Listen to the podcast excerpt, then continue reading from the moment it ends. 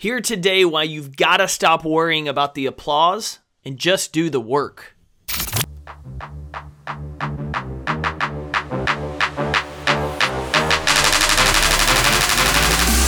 Every day is a competition against your pride, comfort zone, fear, complacency, snooze alarms, bad habits, bad relationships, and more. This podcast is for the ambitious, willing to compete every day to make an impact in their career, health, relationships, and life. Each week, Compete Every Day founder Jake Thompson interviews leaders in business, fitness, psychology, and sports to explore what championship performers can teach us about making winning changes in life. In life. By listening today, you're deciding to start competing for your best life.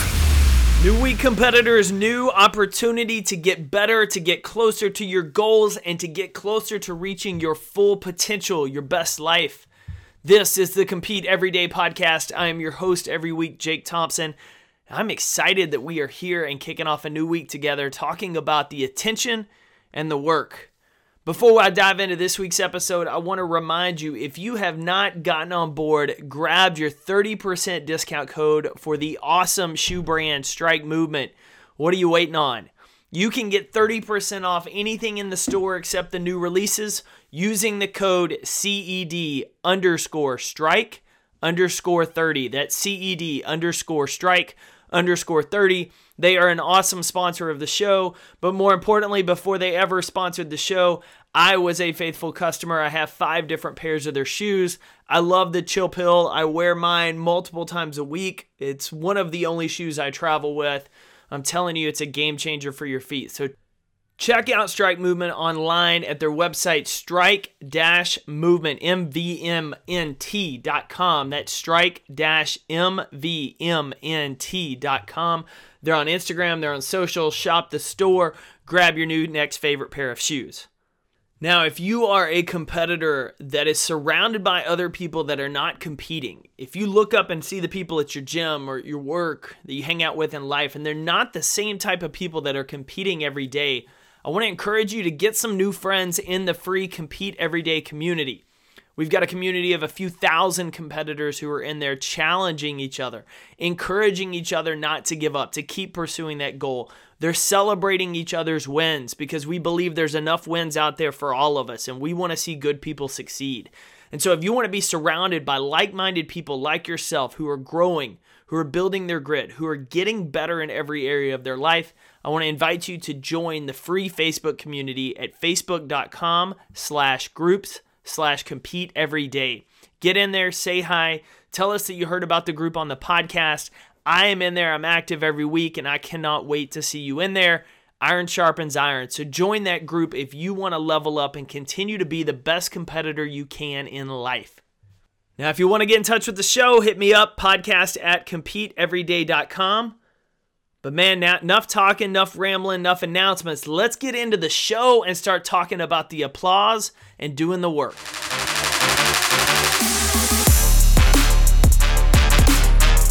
So, about a week and a half ago, I took my wife to see Michael Bublé in concert. Most of you probably know who he is, but if you don't, he is a Canadian singer that sings a lot of the classics. Think the Rat Pack, Frank Sinatra, Dean, all of the classics. That is like Bublé's style, and then he mixes in some some pop adult contemporary hits that he's created himself. He's been fantastic. I've seen him before years ago. He's an incredible entertainer. Uh, he talks throughout the show almost like you would see way back in the day, where it's not just song after song after song, but he talks about his story and his life and the inspirations for the songs and, and just entertains the guest. It's a full evening of entertainment. One of the things Michael pointed out during the show is that he started singing in bars and clubs when no one knew who he was, when no one was paying attention to him. And, and so I started doing some research on his story. And sure enough, when Michael was 16, his grandfather, that had introduced him to all these classics in music, got him a job singing at a bar, a nightclub there in Canada. And it's, as Michael points out, it's not one of the bars where you go in and you, you go to hear someone sing. You're there to get drunk and to meet people. You're there to, to have a drink and take someone home. And so Michael's on the stage singing. He's got an incredible voice, but He's singing to people that could not care if he was on the stage or not. He was not the priority. And so he had to train himself every time he took the stage to be entertaining, to give people a reason to watch his show, to listen to his music, to be entertained for the night. And so Michael continued to work his craft, continued to work his craft. He sang in malls. Now, when you're in the mall, you're there to shop. You're not there to listen to someone sing. And so, in the same setting as Michael had done in the bars, he had to improve his entertainment factor. He had to improve how he engaged fans, how he interacted with the crowd. How not only how good could he sing, but how good could he perform? Could he entertain? In settings where people weren't there to watch you perform. So if you were able to capture their attention, you were doing a great job because you were able to pull them away from what they were there to do and instead enjoy your music. Years later, he obviously struck it big on a reality show, ended up growing and building his career into now one of the best singers in the world. But he started by spending 10 years working his craft consistently, getting better when no one was watching him. He was not getting the applause, he was not getting the attention that he gets now. I mean, now he sells out arenas, but then he wasn't selling tickets to a bar. They were there to get drunk and find someone to go home with. Yet Bublé found a way to entertain them and to continue getting better at entertaining them. And listening to his story made me start thinking about all of our journeys and how today we're so often in a rush to get the applause. Like we want the attention, we want the reward, we want the applause.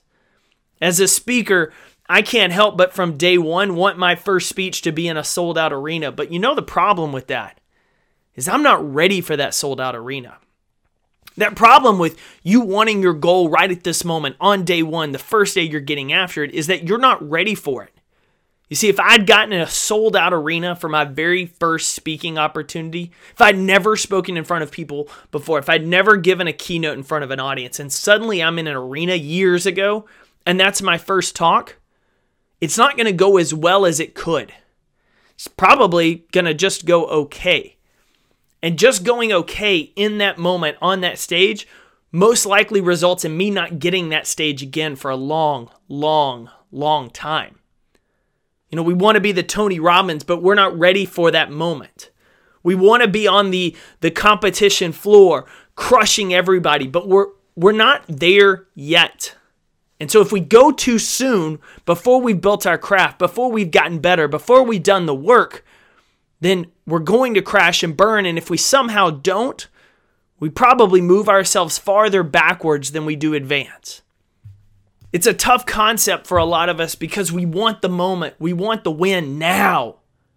When what we really need is to do the work, to embrace the process, to compete every day for that goal. If I'm going to use the speaking example of the arena, like my eyes are still on that arena. And I'm a hell of a lot closer being able to crush that arena than I was when I first started my career. Because I've given speeches, lots of speeches to companies, to conferences, to teams. I've rehearsed hours upon hours upon hours.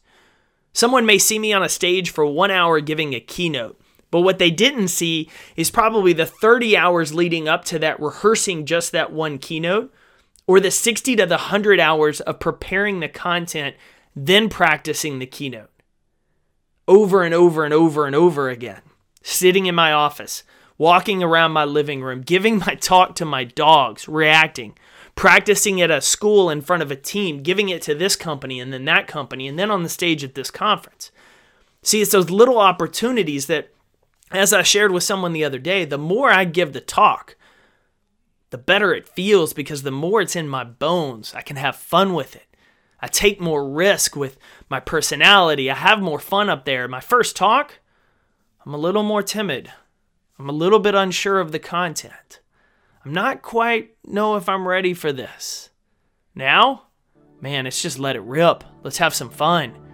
That's what the great ones do. They've done it so many times. Bublé is such a fantastic entertainer when he sells out an arena because he did it for a decade when no one could care if he was there or not. He was building his craft. He didn't have the attention of the moment on him. Nobody was there to see him.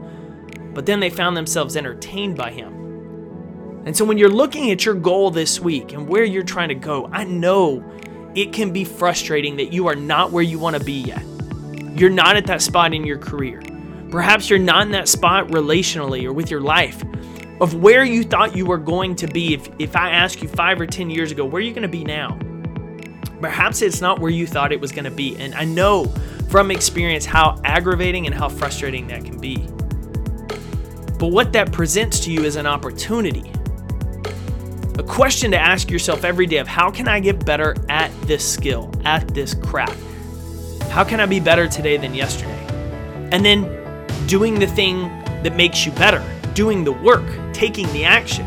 A lot of people will complain that they are not where they are today where they thought they would be. They're not in the position they wanted to be. But the problem is, all they do is talk about it. They don't actually go out and do the work to get better, they just complain. But not competitors. And I know not you. So if you're not where you want to be today, embrace that opportunity as a moment to get better, a moment to improve your skill. Whatever that skill may be speaking, writing, leading, working, running a business, starting a business, design, photography, lifting. I don't care what that role is, whatever that has that passion for you, wherever you're trying to pursue betterment in.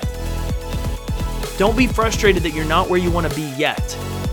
And instead, view it as an opportunity to take advantage of, to get better. So that when that big moment comes, when you're finally within grasp of your goal, when it's re- you can reach it, you can taste it, you can feel it, you capitalize on it. You dominate that moment. You crush it because you've done all the work leading up to it. Think about a kid that plays sports. Basketball, right now, we're headed into the national championship game.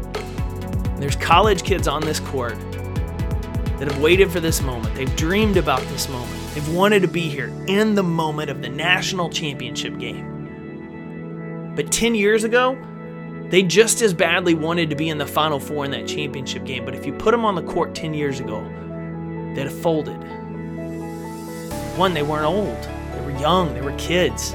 They weren't as developed physically, mentally. Hadn't grown into the type of player that could play in the national championship game yet. And so if you'd put them 10 years ago when they were 10 to 12 years old, you laugh about it. Because a 12 year old on the court of the national championship game stands out. They don't belong there yet, like a 20 or 21 year old does. But it's the same thing with our lives. 10 years old, we don't deserve to get on that national championship court yet. But if we spent the next 10 to 12 years getting better, improving our game, improving our skills, our passing, our shooting, our mindset, our strength, our toughness, then hell yeah, we deserve on that court. And we're ready to seize the moment when we get there. So, whatever you're working on this week, don't get frustrated. Just focus on what you can do today to improve your skill, improve your craft, improve your offering. Get better. The opportunity will get here soon enough, but you've got to make sure you're ready to seize it when it does. And the only way you're going to seize it when it gets there is if you compete every day until then. So make it a strong week. Compete every day and become the person capable of not only getting to the moment, but owning it once you get there.